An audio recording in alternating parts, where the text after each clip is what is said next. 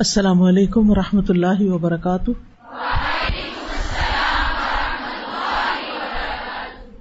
کیا حال ہے سب کا؟ الحمد للہ نحمد ونسلی علی رسول کریم اما بعد، فاعوذ باللہ من الشیطان الرجیم۔ بسم اللہ الرحمن الرحیم۔ رب اشرح لی صدری ویسر لی امری۔ وحلل عقدة من لسانی یفقہ قولی الحمد للہ العزیز الغفور، الحلیم الشکور.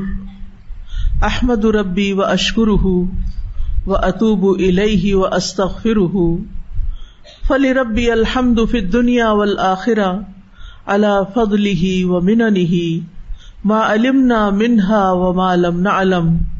لا الہ الا اللہ وحدہ لا شریک له العلیم بذات الصدور۔ ہر قسم کی حمد اللہ کے لیے ہے، جو غالب اور بخشنے والا ہے برد بار اور قدر دان ہے۔ میں اپنے رب کی حمد کرتی ہوں اور اس کا شکر ادا کرتی ہوں۔ اس کی بارگاہ میں توبہ کرتی ہوں اور اس سے بخش طلب کرتی ہوں۔ بس دنیا اور آخرت میں میرے رب ہی کے لیے ہر قسم کی حمد ہے، اس کے فضل و کرم پر اور اس کے احسانات پر جنہیں ہم جانتے ہیں اور جنہیں ہم نہیں جانتے۔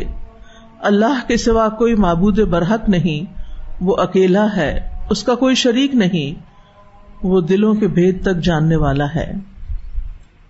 نحن نقص عليك احسن القصص بما اوحينا اليك هذا القران بما اوحينا اليك هذا القرآن وإن كنت من قبله القران ہم آدم علیہ السلام کا قصہ پڑھ رہے تھے۔ آدم علیہ السلام کو اللہ سبحان و تعالی نے علم عطا کیا۔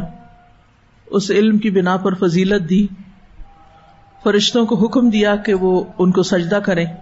انہوں نے سجدہ کیا، لیکن ابلیس نے انکار کر دیا۔ اور اللہ تعالیٰ کے حکم کی مخالفت کی، جس کی وجہ سے اللہ تعالیٰ نے اس کو دھتکار دیا۔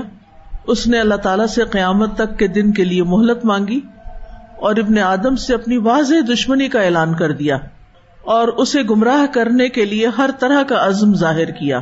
تو ہم اس پر بات کر رہے تھے اور اسی سلسلے کو آگے کنٹینیو کریں گے۔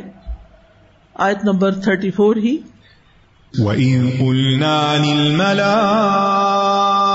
اسْجُدُوا لِآدَمَ فَسَجَدُوا إِلَّا إِبْلِيسَ أَبَى وَاسْتَكْبَرَ وَكَانَ مِنَ الْكَافِرِينَ۔ اور جب ہم نے فرشتوں سے کہا کہ آدم کو سجدہ کرو، تو ان سب نے سجدہ کیا سوائے ابلیس کے۔ اس نے انکار کر دیا اور تکبر کیا اور وہ کفر کرنے والوں میں سے ہو گیا۔ ابلیس نے صرف سجدے سے ہی انکار نہیں کیا، بلکہ اس کے بعد اس نے آدم علیہ السلام سے مستقل طور پر ایک دشمنی کی ٹھان لی یعنی ان کا دشمن بن گیا۔ اور نہ صرف یہ کہ آدم علیہ السلام سے، بلکہ ان کی ساری کی ساری ضروریت سے یعنی اولاد آدم سے بھی، ہم سب سے یعنی شیطان ہمارا سب کا کھلا دشمن ہے۔ اس نے اوپنلی سب کے سامنے، اللہ سبحان تعالی کے سامنے اپنے ان جذبات اور احساسات کا اظہار کر دیا اور اس کے ساتھ ساتھ اس نے یہ پکا ارادہ کر لیا کہ میں اب اولاد آدم کو گمراہ کر کے چھوڑوں گا۔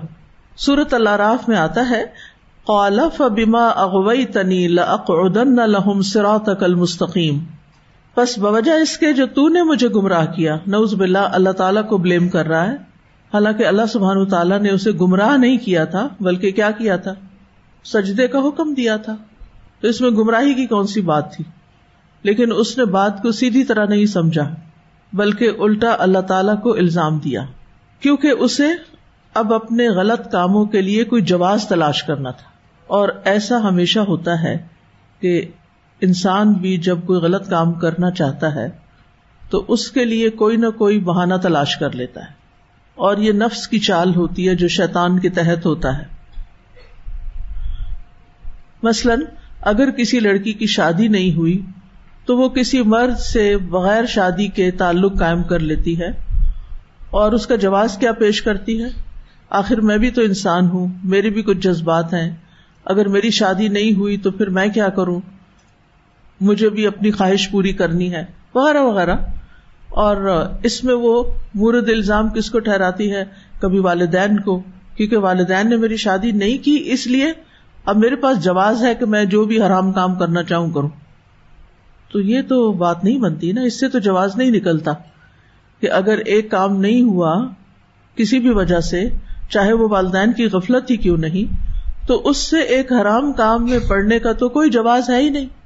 اسی طرح اور بھی بہت سی چالیں ہیں جو نفس چلتا ہے، اور وہ دراصل شیطان ہی کی سکھائی بھی ہوتی ہیں، کیونکہ اس نے اپنے لیے یہی راستہ اختیار کیا تھا۔ اور اس نے کہا کہ چونکہ اللہ تعالیٰ نے مجھے گمراہ کیا نوزب اللہ تو اب میں بھی ان سب کے سیدھے رستے پر بیٹھ جاؤں گا۔ ادن نہ لہم سرات عقل مستقیم تو گویا ابلیس نے اپنی گمراہی کا قصور وار اللہ کو ٹھہرایا۔ اور آج بھی بہت سے لوگ ہیں جو بہت سے معاملات میں اپنے بھٹکنے، بگڑنے، نافرمانیاں کرنے کا ذمہ دار اللہ تعالی کو قرار دیتے ہیں۔ اور اس میں سب سے جو عام طریقہ ہے وہ ہے تقدیر کا بہانا کہ ہماری اگر تقدیر میں لکھا ہوتا کہ ہم اچھے کام کریں تو ہم ضرور اچھے کام کرتے۔ اب میں نے اگر یہ غلط کام کیا ہے تو اس لیے کہ میری تقدیر میں لکھا ہوا تھا۔ تو کبھی تقدیر کا بہانا کر لیتے ہیں اور کبھی یہ کہتے ہیں کہ اگر اللہ تعالیٰ ہمیں بھی توفیق دے دیتا تو ہم بھی ایسا کر لیتے۔ اللہ ہی نے توفیق نہیں دی۔ تو ابلیس نے سب سے پہلے یہ کام کیا تھا کہ اپنی نافرمانی اور گمراہی کا سارا قصور اللہ تعالی کے ذمے لگا دیا اور کہا کہ مجھے ایسی مخلوق کو سجدہ کرنے کا حکم دیا گیا جو مجھ سے کمتر تھی، اس سے مجھے ٹھیس پہنچی اور میں ایک آزمائش میں پڑ گیا، اس لیے مجھے نافرمانی پہ مجبور کر دیا گیا تھا۔ حالانکہ ایسا کچھ نہیں تھا، سمپل ایک حکم ملا تھا، سجدہ کرو۔ جیسے سارے فرشتوں نے ان گنت فرشتوں نے سجدہ کیا تھا، کیا ابلیس کے لیے کچھ مشکل تھا؟ سجدہ کرنے میں کیا مشکل پیش آتی؟ آپ نماز پڑھتے ہیں، سجدہ کرتے ہیں، کوئی مشکل پیش آتی ہے اس میں؟ کیوں کرتے ہیں سجدہ؟ کہ اللہ کا حکم ہے سجدہ کرنا، نماز کا ایک حصہ ہے، اس لیے ہم سجدہ کرتے ہیں۔ بس اتنی سی بات تھی، اللہ تعالیٰ نے جو حکم دیا وہ کر لیتا۔ جیسے پوری کائنات اللہ کے حکم پہ چل رہی، لیکن اس نے ایک دوسری ہی راہ اپنائی۔ اور پھر آدم علیہ السلام کو بھی سبب بتایا، لہذا وہ ان کے پیچھے پڑ گیا۔ اب یہاں پہ لفظ ہے سرات مستقیم، کہ میں ان کے سیدھے رستے پر بیٹھ جاؤں گا۔ کیا یہ کسی خاص ہائی وے کا نام ہے جہاں شیتان بیٹھا ہوتا ہے اور اگر آپ وہاں سے گزرے تو وہ آپ کو پکڑ لیتا ہے؟ چور ڈاکوؤں کی طرح۔ لغت میں سرات راستے کو کہتے ہیں اور سرات کا لفظ جو ہے وہ دو معنوں میں آتا ہے۔ ایک تو راستے کے معنوں میں جیسے ہائی وے ہوتی ہے، سڑک ہوتی ہے، اور دوسرا دین کے معنوں میں، ٹھیک ہے؟ کس معنی میں؟ دین۔ جب ہم کہتے ہیں نا اح دن اسرات المستقیم، تو ہم کہتے ہیں، یا اللہ، ہمیں سیدھے دین پر چلا یعنی سراط راستے پہ چلا کا مطلب یہاں کیا؟ دین یعنی دین پر چلا۔ اور دین کو سرات کا نام کیوں دیا گیا ہے؟ دین کو راستہ کیوں کہا گیا؟ جیسے رستے پہ چلا جاتا ہے تو دین پر بھی چلا جاتا ہے۔ رستہ ہماری رہنمائی کرتا ہے نا دراصل۔ اس طرف جاؤ، اب دائیں طرف چلے جاؤ، بائیں طرف مڑ جاؤ۔ تو دین بھی کیا کرتا ہے دراصل؟ ہماری رہنمائی کرتا ہے کہ ہمیں کیا کرنا ہے، کیا نہیں کرنا۔ اور شیخ سادی کہتے ہیں کہ سرات مستقیم سے مراد وہ واضح راستہ ہے جو اللہ کی طرف لے جاتا ہے اور اس کی جنت کی طرف لے جاتا ہے۔ اور یہ راستہ حق کی معرفت ہے اور اس پر عمل کا راستہ ہے۔ تو سرات مستقیم کہتے ہیں، معرفت الحق والعمل بھی یہ ہے سرات مستقیم۔ یہ ہے ہدایت۔ اب آپ دیکھیے کہ شیطان جو ہے، وہ دین کے راستے پہ بیٹھا ہوا ہے۔ ہمیں دین پر نہیں چلنے دیتا۔ جب بھی ہم دین کا کوئی کام کرنے لگتے ہیں، چاہے وہ اپنی ذات سے متعلق ہو یا گھر سے متعلق ہو یا لوگوں کو اللہ کے دین کی دعوت دینی ہو، تو اس میں وہ مشکلات کھڑی کرتا ہے، اس میں وہ رکاوٹیں ڈالتا ہے۔ کبھی وہ ہمارے نفس کو اعلی کار بناتا ہے اور کبھی وہ لوگوں کو اعلی کار بناتا ہے۔ کبھی ہمارے نفس کے اندر سستی اور اڈز وغیرہ ہوتی ہے، سستی، کاہلی، کمزوری۔ وہ کمزور کرتا ہے، ہمارے اندر خوف دلاتا ہے، یہ نہیں ہونے کا، بڑی مشکل میں پڑ جاؤ گے، بڑی مخالفتیں ہوں ڈراتا ہے ہمیں۔ کبھی آئے تو کم الفقر فخر کا حکم دیتا ہے، کبھی امر بالفحشاء، کبھی بے حیائی کے کاموں کا حکم دیتا ہے یعنی اچھے کام کی بجائے کچھ اور غلط کاموں کی طرف لے جاتا ہے، اس میں اٹریکشن پیدا کرتا ہے، اور کبھی لوگوں کی شکل میں آتا ہے، من الجنتی والناس یعنی کبھی شیاتین کی فوجیں لاتا ہے، اور کبھی انسانوں کی فوجیں لاتا ہے۔ انسانوں میں سے بھی وہ انسان جو آپ کے انتہائی قریب ہوتے ہیں، آپ کے بہت پیارے ہوتے ہیں، کبھی وہ آپ کے والدین ہو سکتے ہیں، کبھی وہ آپ کا شوہر ہو سکتا ہے، کبھی وہ آپ کا بچہ ہو سکتا ہے۔ یعنی ان کے ذریعے، کیونکہ یہ ہماری ویکنیس ہوتا ہے نا، یہ پیار کے رشتے۔ ان کے ذریعے وہ ہمیں دین سے ہٹاتا ہے، دور کرتا ہے۔ اور بعض اوقات تو ہم خود ہی ان میں اتنے مشغول ہو جاتے ہیں کہ ہم اللہ تعالی کا حکم چھوڑ دیتے ہیں۔ اور ان کی وجہ سے گناہ کر جاتے ہیں۔ ان کی وجہ سے۔ یعنی جہاں ان کو کوئی فائدہ دینا ہو، تو ہم بھول جاتے ہیں حلال کیا، حرام کیا۔ جب ان کو خوش کرنا ہو، تو ہم بھول جاتے ہیں کہ اللہ تعالیٰ کیا چاہتا ہے۔ پھر ہمارے سامنے کون ہوتا ہے؟ ہمارے ماں باپ ہوتے ہیں، وہ کیا چاہتے ہیں؟ ہمارا ہسبینڈ ہوتا ہے، وہ کیا چاہتا ہے؟ اس کو میں کیسے خوش کروں؟ اس کو میں نہیں ناراض کر سکتی۔ اگر یہ ناراض ہو گیا تو پھر پتہ نہیں کیا ہو جائے گا۔ بہت سخت امتحان ہوتا ہے نا انسان کا۔ اور کبھی انسان کہتا ہے کہ بس اب آرام کرو، سوئے رہو، اپنے آپ کو کس مشکل میں ڈالنا ہے، کچھ اور کرو۔ ساری زندگی یہی کرتے رہنا ہے۔ تو شیطان ابن آدم کو گمراہ کرنے کے لیے خیر کے راستوں پر بیٹھتا ہے۔ اس کی وضاحت سنن نسائی کی ایک حدیث بھی کرتی ہے۔ رسول اللہ صلی اللہ علیہ وسلم نے فرمایا، بے شک آدم کے بیٹے کو گمراہ کرنے کے لیے شیطان اس کے مختلف راستوں میں گھات لگا کے بیٹھ جاتا ہے یعنی چھپ کے بیٹھ جاتا ہے۔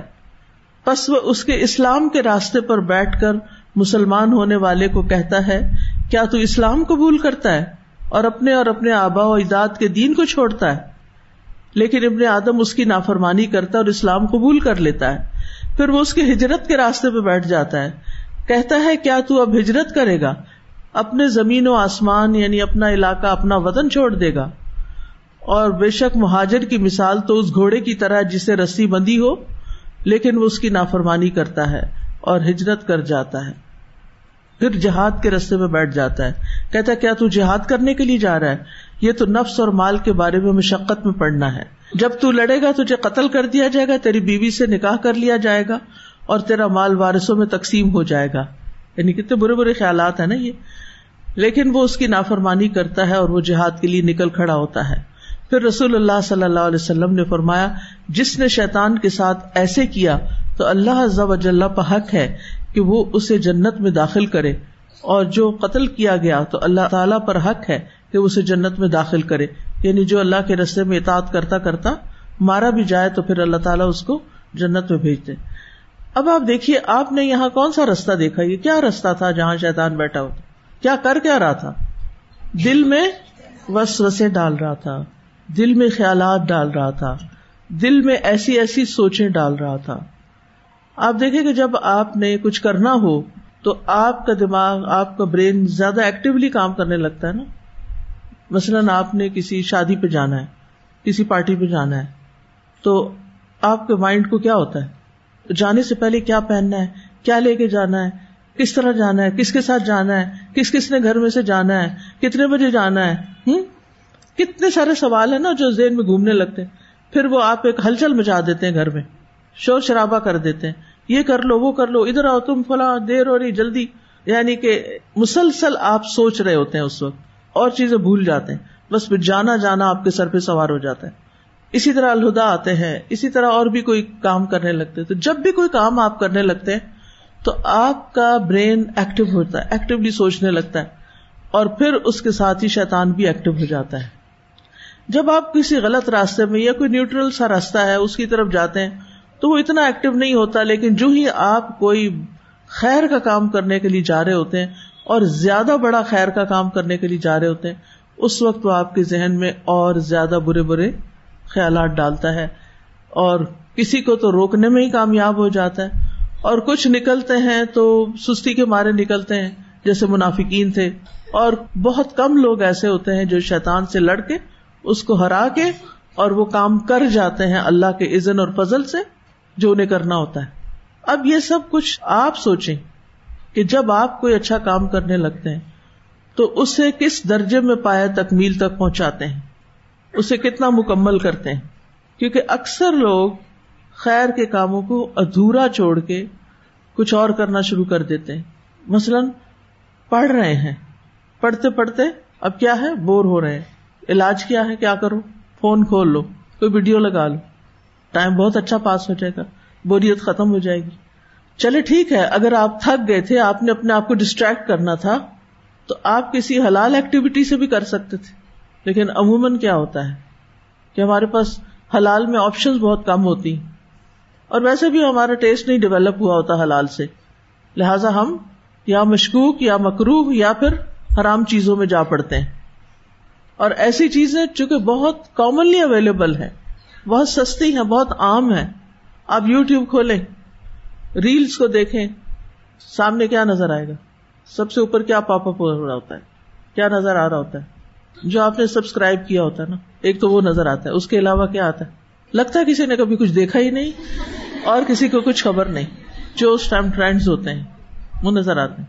آپ کہتے ہیں اچھا میں ذرا ایک نظر دیکھ لوں، یہ دیکھیے اس کا ڈریس کیسے ہے؟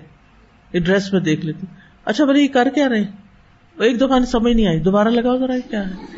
اور دوبارہ لگانے میں کیا مشکل ہے؟ ایک دفعہ ٹچ ہی کرنا ہے نا آپ۔ وہ پھر سے شروع ہو جائے گا۔ یعنی برائی تک پہنچنا اتنا آسان ہے۔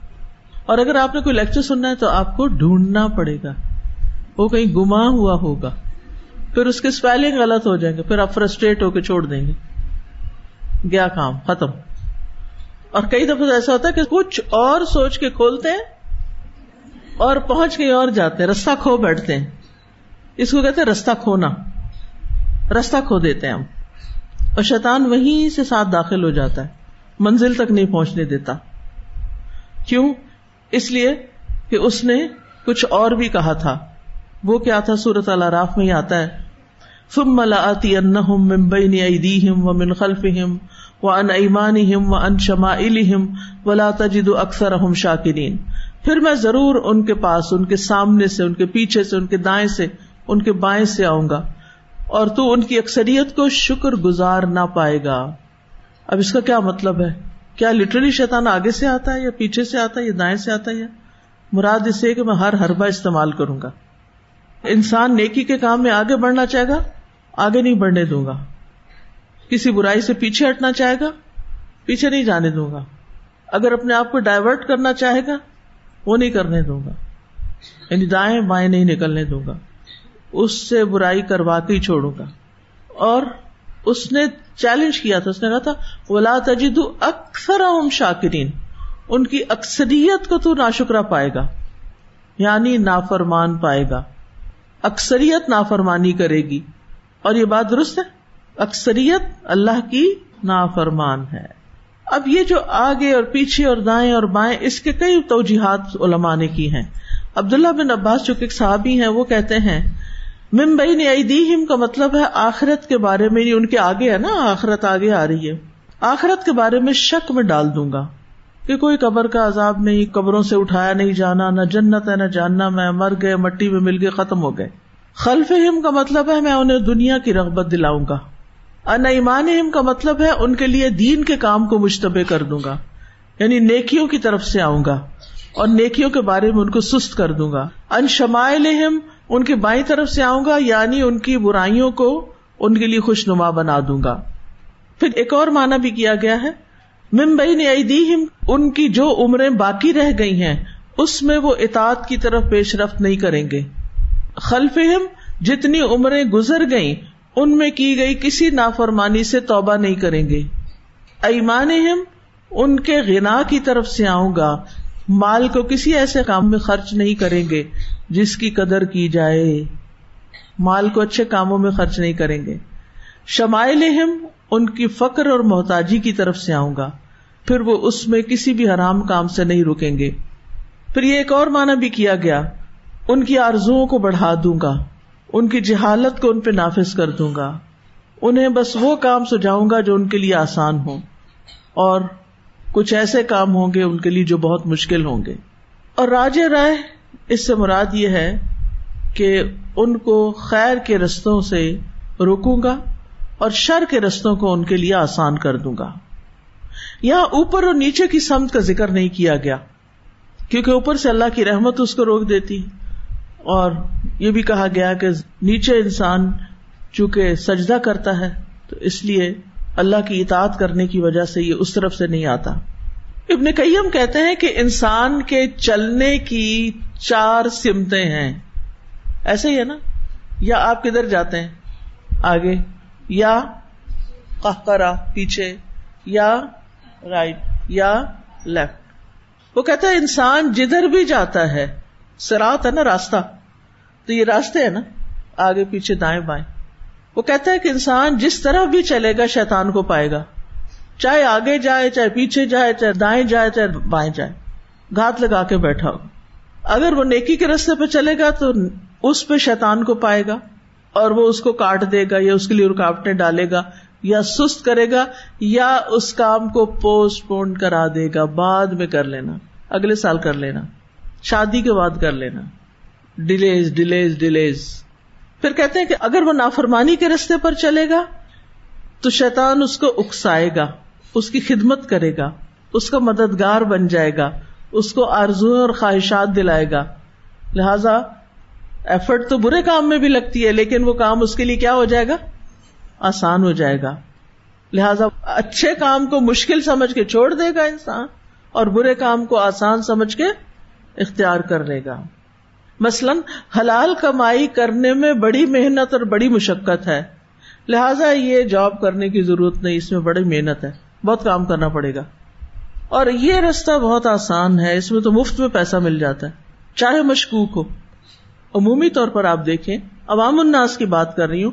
آپ جیسے پڑھے لکھے لوگوں کی بات نہیں کر رہی کہ ان کے سامنے اگر دو چوائسیز ہوں، ایک میں محنت کرنی پڑ رہی ہو لیکن حلال ہو اور دوسرے میں مفت کا مال ہو لیکن مشکوک اور حرام ہو، کدھر جائیں گے؟ کم ہی لوگ جائیں گے مشقت والے رستے پہ۔ تو شیطان کے ہر طرف سے آنے پر اللہ کے بندوں کا رد عمل کیا ہے؟ وہ کہتے ہیں، جہاں تک میرے پیچھے سے آنے کا مطلب ہے، تو وہ یہ ہے کہ وہ مجھے ان کے ضائع ہونے کے بارے میں ڈراتا ہے، جن کو میں مرنے کے بعد پیچھے چھوڑ جاؤں گا۔ پیچھے سے آتا ہے؟ یعنی شیطان کیا ڈراتا ہے؟ تم جا رہے ہو دنیا سے، تمہارے بچوں کا کیا ہوگا؟ ان کو کون کھلائے پلائے گا؟ اور اس پہ وہ رونا شروع کر دیتا غمگین ہو جاتا ہے۔ مثلا اگر کسی ایسے انسان کو کوئی بیماری لاحق ہو گئی ہو، جس میں ڈاکٹر نے کہا کہ بس چند ہفتے کی بات ہے، تو اس کا وہ سارا وقت کس فکر اور کس خوف، کس خیال میں گزارے گا وہ؟ میرے بعد میرے بچوں کا کیا ہوگا؟ بجائے اس کے کہ وہ سوچے، میں آگے جا رہا ہوں، میرا کیا ہوگا؟ نہیں سوچنے دیتا نا۔ پیچھے کیا ہوگا؟ تو ابن القیم کہتے ہیں کہ جب وہ میرے پیچھے سے آتا ہے، پیچھے والوں کے بارے میں آتا ہے تو میں یہ آیت پڑھتا ہوں۔ وما مندا بتن فل ارد اللہ اللہ رزق سبحان اللہ اتنی خوبصورت آیت ہے۔ زمین پر چلنے والا کوئی جاندار ایسا نہیں جس کا رزق اللہ کے ذمے نہ ہو۔ مجھے پریشان ہونے کی کیا ضرورت ہے؟ مجھے غم کرنا چاہیے کس چیز کا؟ کہ میری موت قریب آ گئی ہے، میرا حساب قریب آ گیا ہے۔ میں دنیا چھوڑ کے جانے والا ہوں، میرے آگے کیا ہوگا؟ مجھے کثرت سے استغفار کر لینی چاہیے، صدقہ خیرات کر لینا چاہیے، نیکی کے کام کر لینے چاہیے، وعدے پورے کر لینے چاہیے، لوگوں سے اور اللہ سے معافیا مانگ لینی چاہیے، لیکن وہ اس کو یہ کام نہیں کرنے دے گا، اسے الجھائے رکھے گا، الجھائے رکھے گا۔ کہتے ہیں، جب وہ میری دائیں طرف سے آتا ہے مل کے یمین، تو عورتوں کی طرف سے آتا ہے۔ تو میں یہ آیت پڑھتا ہوں ولاقبت المتقین انجام متقی لوگوں کے لیے اچھا ہے۔ تو میرا تقوا جو ہے وہ مجھے حرام کام کرنے سے روک دیتا ہے۔ اور جب وہ میری بائیں طرف سے آتا ہے، تو وہ خواہشات کی طرف سے آتا ہے۔ تو میں یہ پڑھتا ہوں وہی لبئی نہ ببئی نما یشتہون اور ان کے اور جو وہ خواہش کرتے ہیں، اس کے درمیان رکاوٹ ڈال دی گئی۔ تو وہ آیات کے ساتھ شیطان کا مقابلہ کرتے تھے۔ اس کے علاوہ نبی صلی اللہ علیہ وسلم نے ہمیں ایک بڑی خوبصورت دعا سکھا دی ہے۔ شیطان کا مقابلہ کرنے کی۔ اگر ہم صبح شام پڑھیں اس کو، تو ان شاء اللہ محفوظ رہیں گے شیطان کے شر سے۔ کیا ہے دعا؟ اللہ انی اسلکل آفیت پھر دنیا والا خرا اللہ انی اسلکل آف ولا آفیت فی دینی و دنیا و اہلی و مالی۔ اللہ مستر اوراتی عامر روعاتی۔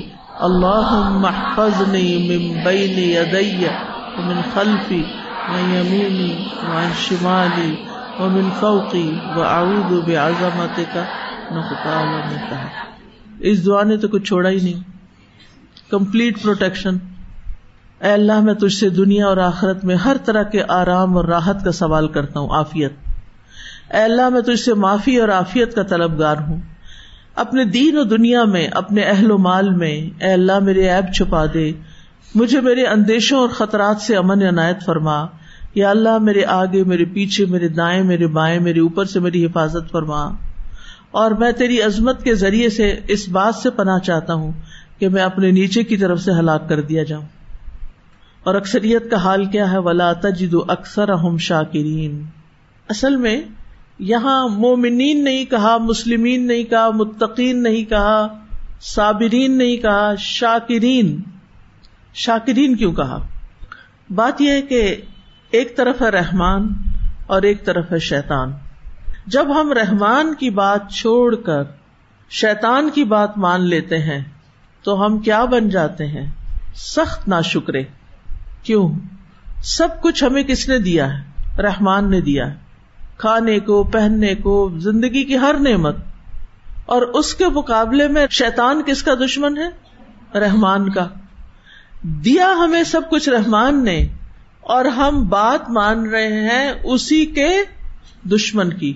ابراہیم علیہ السلام نے اپنے والد سے کہا تھا نا، یا ابت ابد شیتان ان شیتان کان الرحمانی ایسیا اے ابا جان، آپ شیتان کی بات نہ مانے اس کی عبادت نہ کریں، کیونکہ شیتان رحمان کا نافرمان ہے۔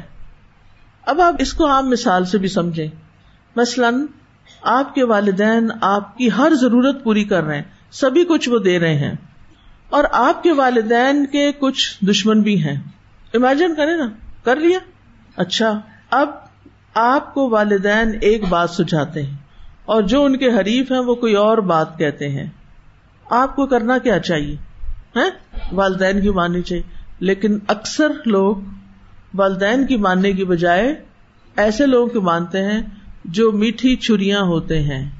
میٹھی چریا کیا ہوتے ہیں؟ جو ہوتے ظالم ہیں اندر سے اور اوپر سے چکنی چپڑی باتیں کرتے ہیں، برائی کو مزین کر کے بتاتے ہیں اور آپ ان کی بات مان جاتے ہیں۔ مثلاً ایک لڑکی کو کوئی لڑکا پسند آ گیا، آج آپ کہیں گے کہ ہمارے پیچھے پڑ گئی۔ کبھی ہر وقت بچوں کی باتیں کرتی ہیں، آج لڑکیوں کی باتیں شروع ہو گئی۔ ایک لڑکی کو کوئی لڑکا پسند آ گیا ہے۔ انتہائی نکما لڑکا ہے آوارا لڑکا ہے۔ اور اس آوارگی میں اس نے کہیں آپ کو دیکھ لیا اور اب آپ کے پیچھے لگ گیا۔ اور اس کی میٹھی میٹھی باتوں سے آپ اس کے شدائی ہو گئے۔ اب وہ آپ کے والدین کے پاس رشتہ لے کے آتا ہے۔ آپ کے والدین کہتے ہیں، نہیں، یہ لڑکا اس قابل نہیں کہ جس کو ہم اپنی بیٹی دیں۔ اور وہ اس میں بالکل حق و جانب ہوتے ہیں۔ لیکن لڑکی کیا کہتی ہے؟ شادی کروں گی تو یہی کروں گی، ورنہ زہر کھا کے مت اب وہ کیا کر رہی ہے لڑکی؟ عقل کیا بتاتی ہے؟ لڑکی کیا کر رہی ہے؟ وہ اپنے والدین کی بے حد شکر گزار ہے نہ شکر پن کی انتہا۔ کہ جنہوں نے پالا بڑا کیا، کھلایا، پلایا، پڑھایا، ہر تکلیف اٹھائی اور ابھی بھی خیر خواہ کر رہے ہیں۔ اور آپ کی عقل میں یہ بات ہی نہیں آ رہی کہ اس شیطان کی بات نہیں ماننی۔ وہ شیطان آپ کے والدین کا دشمن ہے، آپ کا بھی ہے، لیکن ابھی اس نے آپ کے لیے زندگی کو اتنا حسین بنا کے پیش کیا ہوا ہے، اپنی باتوں سے کہ آپ کو کچھ سمجھ نہیں آ رہی کہ مجھے کدھر کو جانا ہے۔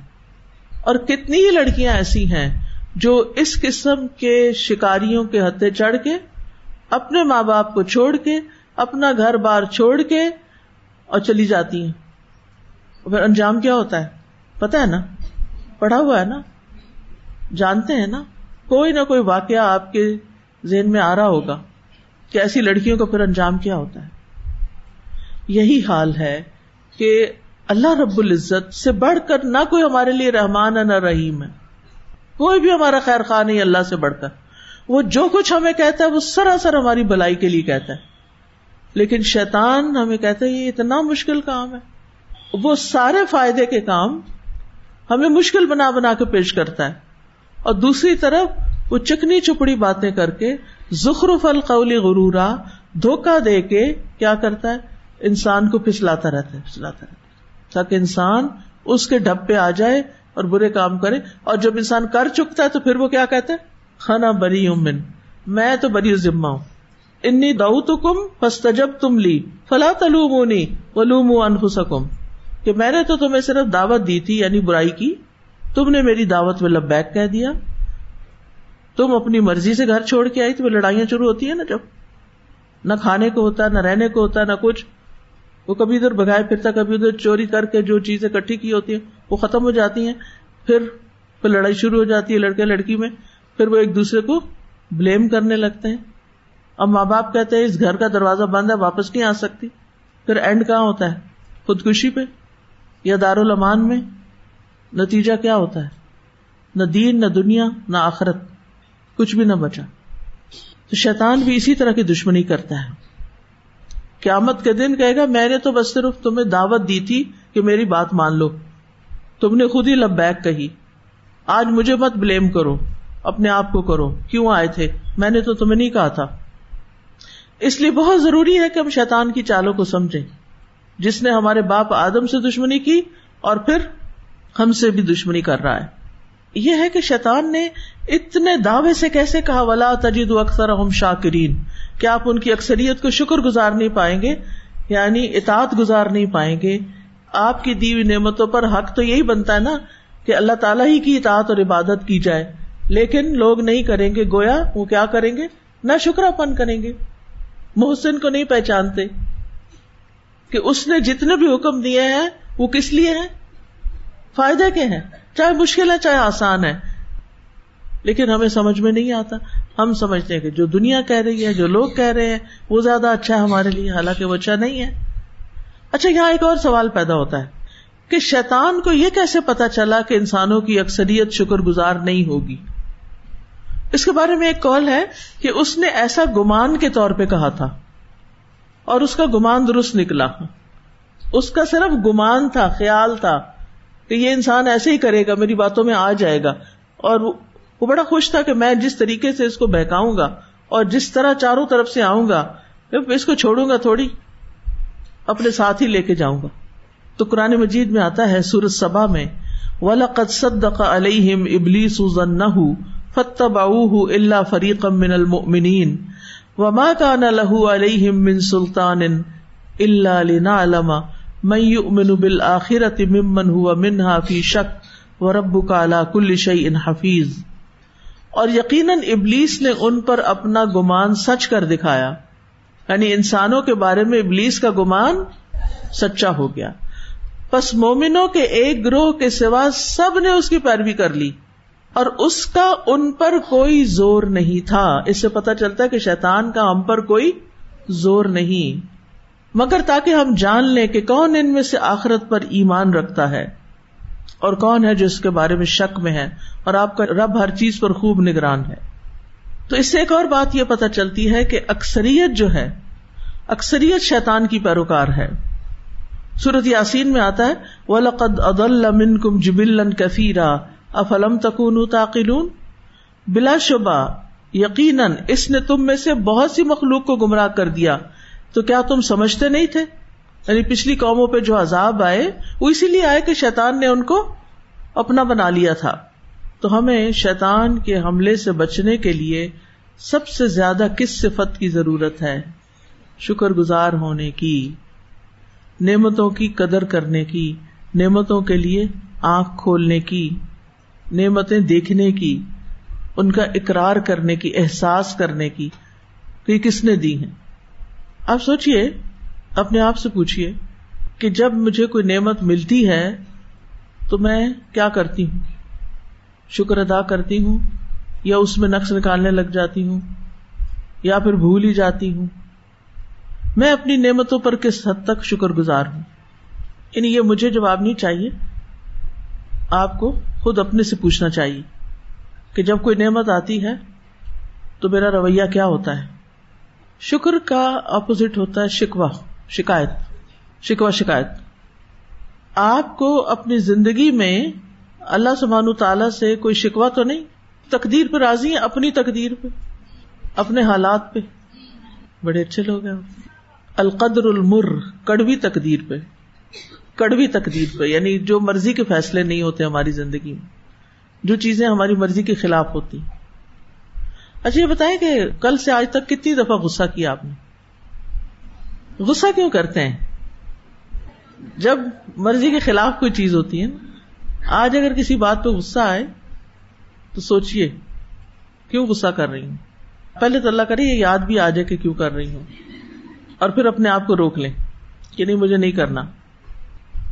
پھر ایک اور کام بھی کرتا ہے شیطان۔ گناہوں کے کاموں کو خوبصورت بنا کے پیش کرتا ہے۔ سورت الحجر میں آتا ہے۔ دیکھیں، یہ سب قرآن کی آیات ہیں، اسی قصے سے متعلق ہے اس لیے آپ یہ سوچ رہے ہوں کہ قصہ بڑا لمبا ہو گیا لیکن جو ہے وہ تو ہے۔ اور ایک دفعہ یہ سمجھ آ جائے نا، ہماری تخلیق کیوں ہوئی؟ کیسے ہوئی؟ ہمارے لیے کیا چیلنجز ہیں؟ اور ان چیلنجز میں سب سے بڑا چیلنج کیا ہے؟ اور ہمیں اس کے ساتھ کیسے ڈیل کرنا ہے؟ تو زندگی صحیح ڈھپ پہ آ جائے گی۔ اور ان شاء اللہ انجام بھی اچھا ہوگا۔ جس نے آغاز کو نہیں سمجھا جو آغاز کی حکمتیں نہیں جانتا، وہ انجام کے بارے میں بھی سنجیدہ نہیں ہوتا، وہ انجام کو بھی سامنے نہیں رکھتا۔ ایسی بے ہوشی والی زندگی نہیں ہمیں گزارنی کانشیس لائف گزارنی ہے۔ آغاز کہاں سے ہوا؟ انجام کہاں ہے؟ اور مجھے اپنے لیے کون سا انجام اختیار کرنا ہے؟ سورت الحجر میں ہے کالا رب بیما اغوئی تنی لزین لہم فل اردی و لغوی اجمائین اللہ عباد کا منہم المخلسین اس نے کہا، اے میرے رب، اس وجہ سے جو نے مجھے بے راہ کیا بٹکایا میں بھی ان کے لیے زمین میں برائی کو ضرور مزین کروں گا، برائی کو خوبصورت بنا کے پیش کروں گا، اور میں ضرور ان سب کو بہکا دوں گا، سوائے تیرے ان بندوں کے جو ان میں سے چنے ہوئے ہیں۔ بس گنتی کے بندے ہوں گے جو بچیں گے باقی سب کے ساتھ دو ہاتھ کھیلوں گا۔ ازئی ننا کا لفظ جو نا، یہ تزئین سے ہے، تزئین، تفعیل۔ اس کا مطلب ہوتا ہے کسی چیز کو اچھا بنا کر اور خوبصورت بنا کر پیش کرنا۔ کیا کرنا؟ کسی چیز کو اچھا اور خوبصورت بنا کے پیش کرنا۔ اور وہ دو طرح سے مزین کرتا ہے۔ نمبر ایک، نافرمانی کروا کے یعنی غلط کام کو آسان کر کے، اور نمبر دو دنیا کی زینت میں اتنا مصروف کر کے کہ ان کے پاس فرما برداری کے لیے وقت ہی نہ بچے۔ دنیا کی زیب و زینت میں اتنا مصروف کر کے کہ فرما برداری کے لیے وقت ہی نہ رہے۔ اس کی کوئی مثال دیں گے آپ؟ دنیا کی زینت میں ایسی مشغولیت کے اطاعت کا ٹائم ہی نہیں ہے۔ اب دیکھیے کہ ہماری زندگی میں نا کچھ چیزیں ہماری ضرورت ہیں۔ انہیں تو ہم نے پورا کرنا ہے نا۔ کھانا کیا ہے ہماری؟ ضرورت۔ اب اس ضرورت کو پورا کرتے وقت ہمارا وقت بھی لگتا ہے، ہمارا مال بھی لگتا ہے۔ لیکن کھانے میں ہی کچھ چیزیں ہماری ضرورت نہیں ہوتی اور ہماری باڈی کو ان کی نیڈ نہیں ہوتی۔ اور بعض چیزیں تو ہماری باڈی کے لیے الٹا نقصان دہ ہوتی ہیں۔ اب ہم اپنی غذائی عادات کو دیکھیں۔ ہم کھانے میں کیا پسند کرتے ہیں؟ صحت دینے والی غذا یا جنک کولڈ ڈرنکس برگرس ہم صحیح کھانا بھی نہیں کھاتے۔ ہم صحیح کھانا بھی نہیں کھاتے۔ ہم اپنی باڈیز کو ابیوز کرتے ہیں۔ ہم سمپل غذا بھی نہیں کھاتے۔ ہم ضرورت کا بھی نہیں کھاتے۔ ہم بلا ضرورت کھاتے ہیں۔ ایکسٹرا کھاتے ہیں۔ اب آپ دیکھیے، کھانا تو ایک ضرورت ہے ہماری۔ لیکن ہم صرف ضرورت پوری کرنے کی حد تک نہیں رہتے، بلکہ اس سے آگے کیا ہے؟ ضرورت کے بعد وانٹس خواہشات۔ خواہشات کے پیچھے چل پڑتے ہیں۔ پھر اس کے آگے لگژریز جنگ کے پیچھے چل پڑتے ہیں۔ تو ہم کہتے ہیں، اس میں کیا حرج ہے؟ سارے لوگ تو ایسے ہی کھا رہے ہیں۔ سب لوگ تو ایسے ہی جیتے ہیں۔ حتیٰ کہ شیطان نے اس چیز کو اتنا عام کر دیا کہ دلوں سے کباہت بھی نکل گئی ہے۔ ہم پڑھتے بھی ہیں۔ ہم سمجھتے بھی ہیں، ہم بھگتتے بھی ہیں۔ ہمیں نقصان بھی پتا ہے غلط کھانے کے۔ پھر بھی ہم کیا کرتے؟ ہیں پھر بھی وہی کھاتے ہیں جو شیطان ہمیں کہتا ہے کہ کھاؤ۔ وہ ہمارے اندر خواہشات کا ایسا غلبہ کرتا ہے کہ اگر ایک ہی جگہ پر دو چیزیں رکھی ہوئی ہوں، تو ہم وہ کھائیں گے جس میں ہمیں بس مزہ آئے۔ صحیح چیز نہیں کھائیں گے۔ یعنی وہ چیز جو ہماری دنیا کے لیے بھی نقصان دہ اور جب دنیا کے لیے ہے تو پھر آخرت کے لیے بھی ہو جاتی ہے، کیونکہ پھر ہماری نہ عبادت صحیح، ہمارے اندر سستی، ہمارے اندر کاہلی، پھر وہ عبادت کی لذت بھی نہیں رہتی۔ اب مثلاً جس شخص نے قرآن حفظ کرنا ہے، وہ چپس کھا کے کر سکتا ہے؟ یاد رہے گا اس کو؟ وہ صرف ٹافیاں اور سویٹس کھا کے چل سکتا ہے؟ پھر ہم کہتے ہیں ہمارا حافظہ ٹھیک نہیں۔ پھر ہم کہتے ہیں ہمیں سمجھ نہیں آتا سبق، ہمیں یاد نہیں ہوتا، ہمیں بھول جاتا ہے۔ اور ہم بھول جاتے ہیں کہ اس کے پیچھے وجوہات کیا ہے شیطان نے آپ کو وہ حفظ کرنے سے تو نہیں روک سکا۔ اس سے نہیں روک سکا آپ کو۔ آپ نے کسی نہ کسی طرح داخلہ لے ہی لیا، آپ نے کام شروع کر ہی دیا۔ تو کیا اب وہ یہاں پہ چھوڑ دے گا کہ آپ آرام سے کر لیں؟ پھر ایسے ایسے رکاوٹیں ڈالے گا، ایسے ایسے طریقوں سے آئے گا کہ آپ کر کے بھی نہ کرنے والوں کی طرح ہوں۔ یہ تو ایک مثال ہے۔ اسی طرح پہننے اوڑھنے میں، شادی بیاہ میں ہماری شادیوں میں کیا وہ سب کچھ ضرورت کا ہوتا ہے جو ہم کر رہے ہوتے ہیں؟ اسی طرح ہماری سوشلائزنگ میں، ہماری باتوں میں، بعض اوقات میں لوگوں کی باتیں سنتی ہوں تو میں حیران ہوتی ہوں، یہ کیا بات کر رہے ہیں؟ یہ کیوں کر رہے ہیں؟ اس کے پیچھے کیا مقصد ہے؟ اس سے کسی کو کیا فائدہ ہوگا؟ یہ کیا ہو رہا ہے؟ یعنی انتہائی تکلیف دہ کنورسن ہوتی ہے بعض اوقات لوگوں کی۔ فضول باتوں پہ ہنس رہے ہوتے ہیں، فضول باتیں کر رہے ہوتے ہیں۔ جن کا کوئی مقصد نہیں، اس میں کوئی فائدہ نہیں، نہ اپنا نہ دوسرے کا نہ کسی اور کا۔ عقل سے کام ہی نہیں لیتے۔ تو کس کے اعلی کار بنے ہوئے ہوتے ہیں؟ شیطان۔ اگر اس کے مقابلے میں نبی صلی اللہ علیہ وسلم کی سنت کو سامنے رکھیں کہ آپ کی مجالس کیسے ہوتی تھی، یا آپ کی گفتگو کیسے ہوتی تھی، اور صحابہ کی گفتگو کیسے ہوتی تھی، تو آپ کو کہ نہیں نہیں، وہ تو پہلے تھے نا، وہ بہت سنجیدہ لوگ تھے اور بہت تقوا والے تھے، بھائی ہم تو گناگار لوگ ہیں، ہم تو ایسے نہیں ہیں۔ پھر آپ کس کے ساتھ رہنا چاہتے ہیں آخرت میں؟ کس کے پیچھے جانا چاہتے ہیں؟ کیا ان کے یہاں ہنسی مذاق نہیں ہوتا تھا؟ ہوتا تھا، لیکن ہر وقت نہیں ہوتا تھا۔ ہر وقت ہنستے ہی نہیں رہتے تھے، ہر وقت باتیں ہی نہیں کرتے تھے۔ یعنی ہم اپنی دن بھر کی روٹین میں دیکھیں شیطان کا کتنا حصہ ہے اور وہ کہاں کہاں سے آ رہا ہے۔ برائیوں کو مزین کرتا ہے، برائیوں کو مزیدار بنا دیتا ہے۔ خواہشات کو مزین کر دیتا ہے۔ دنیا میں اتنا مشغول کر دیتا ہے کہ دین کے لیے وقت نہیں رہتا۔ بہت سے لوگوں کو جب کہتے ہیں نا کہ آئیں کچھ کریں، کچھ پڑھ لیں، کچھ پڑھا دیں، کچھ وقت نکال دیں، وقت نہیں ہے۔ کن چیزوں میں وقت ہے؟ اگر وہ اپنا حساب لگائے تو بہت سی ایسی چیزیں ہیں جو زندگی میں غیر ضروری شامل کی ہوئی ہیں۔ جن کی کوئی اہمیت نہیں ہے، جن کا کوئی فائدہ نہیں ہے۔ پھر اس نے ایک اور چیلنج بھی کیا تھا۔ اور وہ ہے سورت السرا میں۔ طرح طرح کے حربے استعمال کروں گا انسان کو بہکانے کے لیے۔ قال ارأيتك هذا الذي كرمت علي لئن اخرتني الى يوم القيامه لاحتنكن ذريته الا قليلا قال، اذهب، فمن تبعك منهم؟ فان جهنم جزاؤكم جزاء موفورا۔ واستفزز من استطعت منهم بصوتك وہ اجلب علیہم بخیلک و رجلک و شارک ہم فل امبال ول اولاد واحد ہم و ما یاد ہم الشیطان اللہ غرورا ان عبادی لئی سلکا علیہم سلطان و کفا برب کا وکیلا کہنے لگا، کیا تو نے دیکھا؟ اسے جسے تو نے مجھ پر عزت دی یعنی انسان کو؟ البتہ اگر تو نے مجھے قیامت کے دن تک مہلت دے دی تو میں سوائے چند ایک کے اس کی اولاد کو ضرور قابو کر لوں گا۔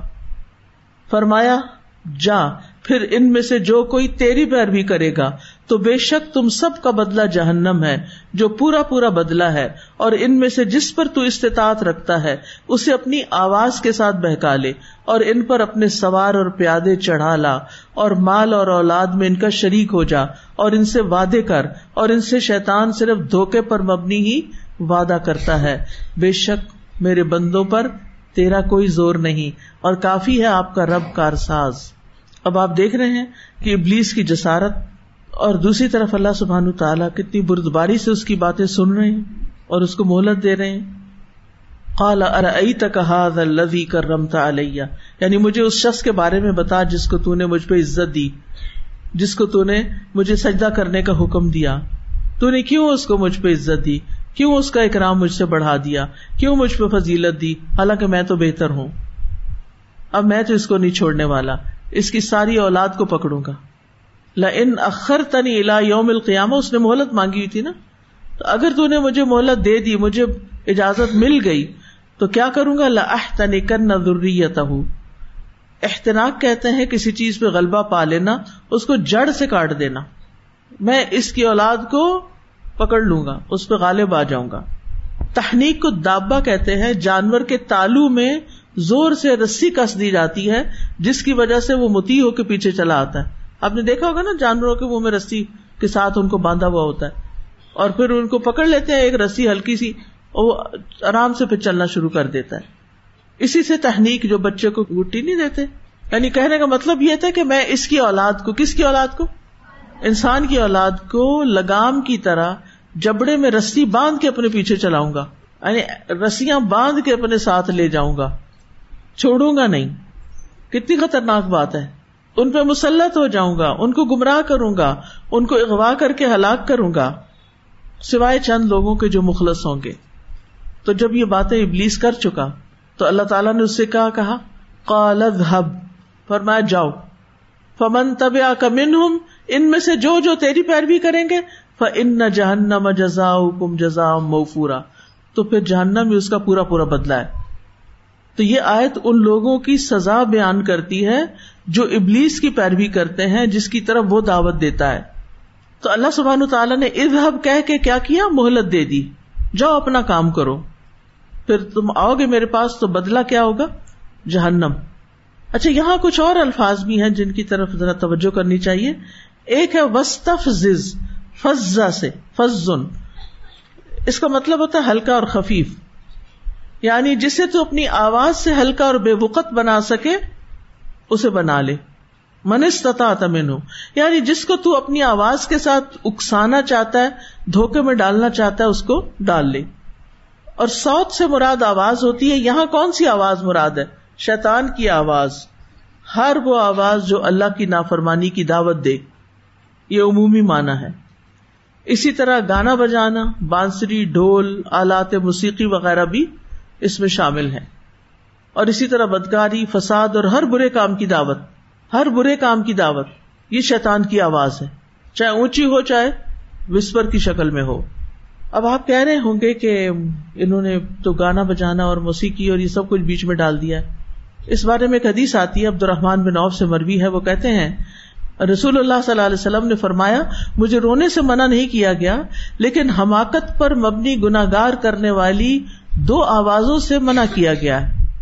نمبر ایک، کھیل کود کے وقت گیت کی آواز اور شیطان کے آلات موسیقی۔ نمبر دو، مصیبت کے وقت چہرہ پیٹنے، گریبان چاک کرنے اور شیطان کے رونے کی آواز یعنی بین ڈالنا۔ اگر کوئی فوت ہو جائے تو بول بول کے نہیں رونا، بین نہیں کرنا۔ ایک گھر کے پاس سے حضرت عائشہ کا گزر ہوا تو انہوں نے دیکھا وہاں کوئی گیت گا رہا ہے اور خوشی سے اپنا سر دن رہا ہے اور اس کے بال بہت زیادہ تھے۔ تو حضرت عائشہ نے دیکھا تو کہنے لگی، افسوس، یہ تو شیطان ہے، اسے باہر نکالو، اسے باہر نکالو۔ اب یہاں اس آیت کو اگر آپ پڑھتے ہیں تو ایک اور اشکال ذہن میں آتا ہے اور بعض لوگ اس سے بڑا جواز بھی لیتے ہیں۔ وہ کہتے ہیں کہ یہ تو اللہ تعالیٰ نے خود اس کو حکم دیا تھا کہ ایسا بھی کرو، ایسا بھی کر لو، ایسا بھی کر لو۔ تو شیطان نے تو اللہ کا حکم مانا۔ آپ کیا کہیں گے اس میں کیونکہ اس نے کہا تھا نا کہ اگر مجھے مہلت ملی تو میں یہ اور یہ اور یہ کروں گا۔ اب اس کی اسپیچ کا وہ حصہ یہاں نہیں آیا۔ تو اس کے جواب میں اللہ تعالیٰ نے کیا فرمایا؟ اچھا جاؤ کر لو، یہ بھی کر لو، یہ بھی کر لو، یہ بھی کر لو۔ یہ ایسا ہی ہے کیونکہ کوئی شخص آپ سے آ کے یہ کہہ سکتا ہے کہ یہ تو اللہ تعالیٰ خود کہہ رہے ہیں کہ تم جس جس کو اکسانا چاہتے ہو، دھوکے میں ڈالنا چاہتے ہو، اپنی آواز سے ڈال لو۔ یعنی بہت سارے امر کے سیگے آئے نا یہاں۔ تو یہ ایسے ہی ہے جیسے اگر کوئی بچہ سیڑھی سے گر جائے تو ہم اسے کیا کہتے ہیں؟ اب آپ نے خود ہی جواب دیا، اور چڑھو۔ کیا آپ واقعی ڈو یو مین کہ اور چڑھو؟ دوبارہ چڑھا رہے ہیں اس کو؟ یہ عام محاورے کی بات ہے نا۔ تو اسی طرح یہاں پر ڈانٹ کا انداز ہے۔ اس نے اپنا پلان بتایا کہ میں یہ یہ کروں گا۔ اللہ تعالیٰ اچھا کرو، جاؤ کرو۔ جو تیرے پیچھے چلیں گے، پھر ان کی بھی شامت آئے گی۔ تم کرو اور جو تمہاری طرح کریں گے پھر وہ بھی اپنا انجام دیکھ لیں گے۔ اب یہاں پر آپ دیکھیں کہ لشکروں کے ذریعے بہکاؤ، فوجیں لے کے جاؤ، رجل رجل جو ہے نا، یہ راجل کی جمع راجل پیدل چلنے والے کو کہتے ہیں۔ اور بخیل خیال سے ہے یعنی گھڑ سوار۔ رجل پیدل اور دوسرے گھڑ سوار۔ مراد ہے اس کے معاونین اور پیروکار۔ یعنی جو کچھ بھی تمہاری قدرت میں ہے، ان پہ غلبہ پانے کے لیے اپنی چالوں سے جو کچھ تم ان کے خلاف چل سکتے ہو، چل لو۔ پوری آزادی ہے تمہیں۔ یعنی گویا یہاں اللہ تعالیٰ نے اس کو، اس کے سارے پلانس پر عمل کرنے کی پوری آزادی دے دی۔ اور یہ جو پیدل اور گھڑ سوار کی بات ہے نا، تو ابن عباس سے شاید کی تفسیر میں کہتے ہیں کہ اس کا مطلب ہے، ہر وہ سوار یا پیدل چلنے والا جو اللہ کی نافرمانی کے کام کے لیے جا رہا ہو، وہ ابلیس کے لشکر اور اس کی فوج ہے۔ اسی طرح جب انسان اپنے گھر سے نکلتا ہے تو اس کے دروازے پہ دو جھنڈے ہوتے ہیں۔ ایک جھنڈا فرشتے کے ہاتھ میں ہوتا ہے، دوسرا شیتان کے ہاتھ میں۔ اگر اللہ کی رضا کے لیے کوئی نکلے تو فرشتہ اپنا جھنڈا لے کے اس کے پیچھے چل پڑتا ہے۔ اور وہ گھر لوٹنے تک فرشتے کے جھنڈے تلے ہوتا ہے۔ اور اگر وہ اللہ کی ناراضگی کے کام کے لیے نکلتا ہے تو شیتان اپنا جھنڈا لے کے اس کے پیچھے چل پڑتا ہے۔ اور گھر آنے تک وہ شیتان کے جھنڈے تلے رہتا ہے۔ تو گھر سے نکلتے ہوئے بھی اپنے آپ سے پوچھا کریں کہ میں کیوں نکل رہی ہوں، کدھر جا رہی ہوں؟ کس مقصد سے جا رہی ہوں؟ کیا نیت ہے میری؟ پھر آپ دیکھیے شیتان کی مال میں شراکت سے کیا مراد ہے؟ فضول خرچی کرنا۔ ان المبذرین کانو اخوان الشیاطین وکان الشیطان لربہ کفورا۔ فضول خرچی نہ کرو، کیونکہ فضول خرچی کرنے والے شیطانوں کے بھائی ہیں۔ اور شیطان اپنے رب کا ناشکرا ہے، لہذا تم بھی نا شکرے ہوئے۔ پھر اولاد میں شراکت، یہ کیا ہوتی ہے؟ سب سے پہلے تو زنا کی دعوت دیتا ہے کہ حرام بچے پیدا ہوں۔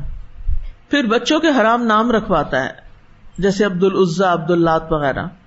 پھر یہ کہ ماں باپ بچوں کو دین پر چلنے کی بجائے بے دینی کے طریقے سکھائیں۔